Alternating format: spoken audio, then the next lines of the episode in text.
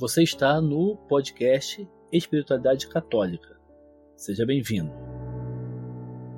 Cristo morreu por nossos pecados. Nós participamos da vida dele e por isso devemos nos considerar como estando mortos para o pecado.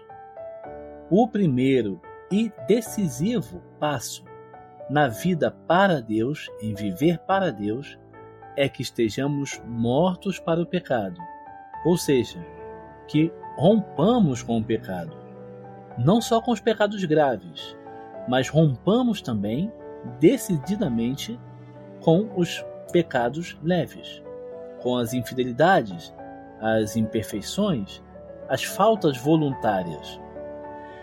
Se queremos viver para Deus, devemos evitar que o, que o pecado tenha espaço na nossa vida, o mínimo que seja. Por isso, é preciso que estejamos dispostos a realizar todos os esforços necessários para evitar qualquer pecado consciente e deliberado. E como é lógico, vamos ter que nos afastar decididamente de tudo aquilo que for ocasião de pecado, motivo de pecado. Abandonamos então o caminho largo que conduz à perdição. E com isso, também os pontos de vista, maneiras, as maneiras de pensar próprias do mundo sem Deus. O nosso critério vai ser sempre esse. Tudo que há no mundo é, que nos afaste de Deus deve ser evitado ao máximo. Viver para Deus significa também viver para as coisas criadas somente naquilo que elas se referem a Deus. Só devemos viver para essas coisas na medida em que, acima delas, acima de tudo quanto nos rodeia, o nosso olhar vai mais longe e contempla sempre o essencial, Deus. É a Ele, não a nós, que tudo deve ser referido. Então, todas as coisas, a salvação da alma, é a Deus que a gente deve referir, não a nós mesmos. A salvação das outras almas, as missões, o apostolado, devemos sempre estar olhando para Deus e não para aquelas pessoas propriamente ditas.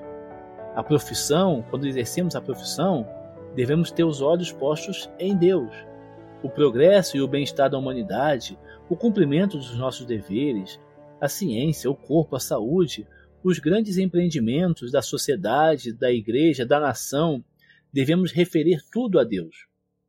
Então, não é, não se trata de conseguir satisfações ou prazeres pessoais, nem de procurar o êxito ou a honra diante dos homens, nem de alcançar vantagens, lucros ou progressos para nós.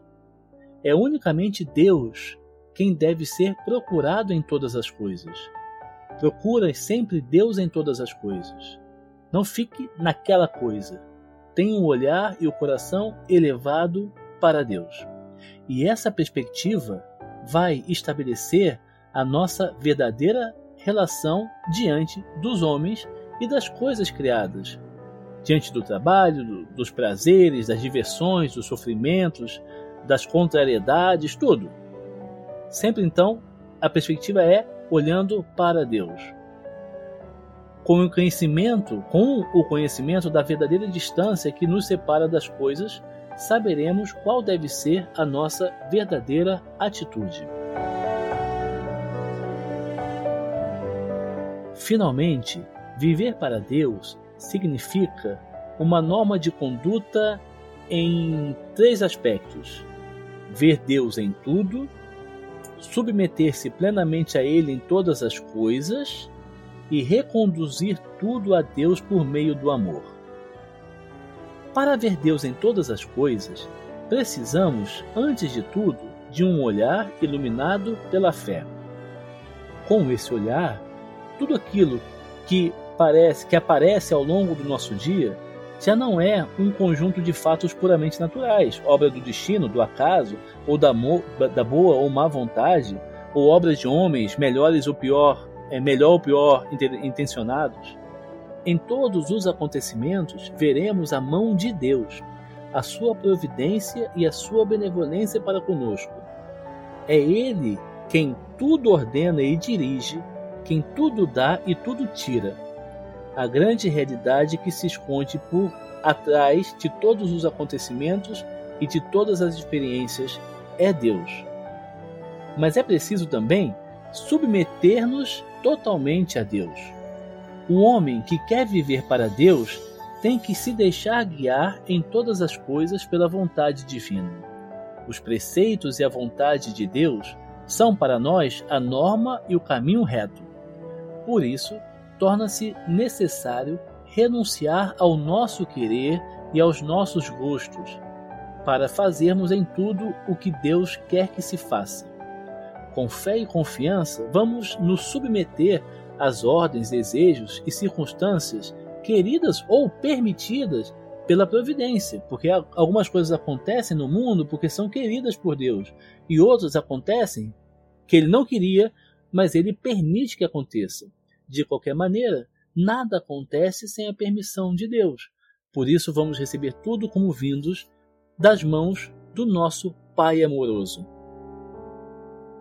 Em todas as coisas, mesmo naquelas coisas que são custosas e que o Senhor nos envia, diremos sempre, com amor e submissão, faça-se. Como tu preferires, como tu quiseres e porque tu o queres, a tua vontade acima de tudo, ó Pai. Finalmente, é preciso amar a Deus em todas as coisas. O temor de Deus é o início da sabedoria e da vida perfeita, mas a perfeição e a plenitude residem no amor. Ele, e só Ele, é quem permite nos esquecermos de nós mesmos e de todas as coisas que nos rodeiam, ao ponto de chegarmos a fazer e a sacrificar tudo por Deus. O amor consegue que Deus seja tudo para nós em todas as coisas. O sol, ao, ao redor do qual nós vamos gravitar.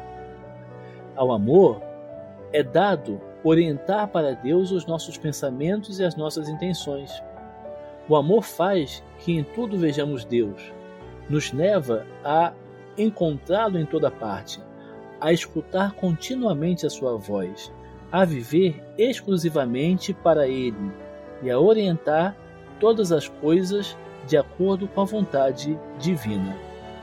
O amor faz com que as nossas inclinações e desejos sejam consagrados a Deus, que, nos, que não nos liguemos desordenadamente a nenhuma criatura, que nos conservemos unidos a Deus e santifiquemos as inclinações e o amor humano.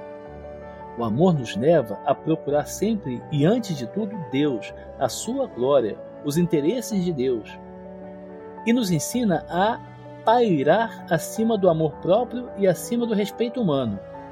O amor nos fortalece para suportarmos com valentia e com resignação e até para recebermos, satisfeitos e agradecidos, tudo que for de penoso e de desagradável e que a vida nos, que, que a vida nos traz, que Deus nos traz. O amor só tem uma resposta para tudo que a vida nos dá ou nos tira. A resposta é: por ti, meu Deus, por teu amor, como tu preferires e porque assim o queres. Deus, a sua santa vontade, o prazer de Deus, a, a, o beneplácito de Deus, o amor, nada mais toma em consideração a não ser isso. Por isso, ele reduz energicamente à submissão todas as nossas inclinações, opiniões e tendências todo o nosso modo de agir. O amor deve reinar como um soberano. Ele é a chama que chega ao céu e que transforma em fogo tudo o que em nós possa encontrar ou atingir. A oração e o trabalho, as renúncias, os sofrimentos, os sacrifícios, as alegrias, tudo. Quem ama não vive nem para o seu próprio amor, nem para uma criatura, nem para a profissão, nem para o trabalho, mas vive totalmente para Deus, para a sua vontade, para o seu beneplácito. Só Deus. A esse ponto chega a ação transformadora do amor.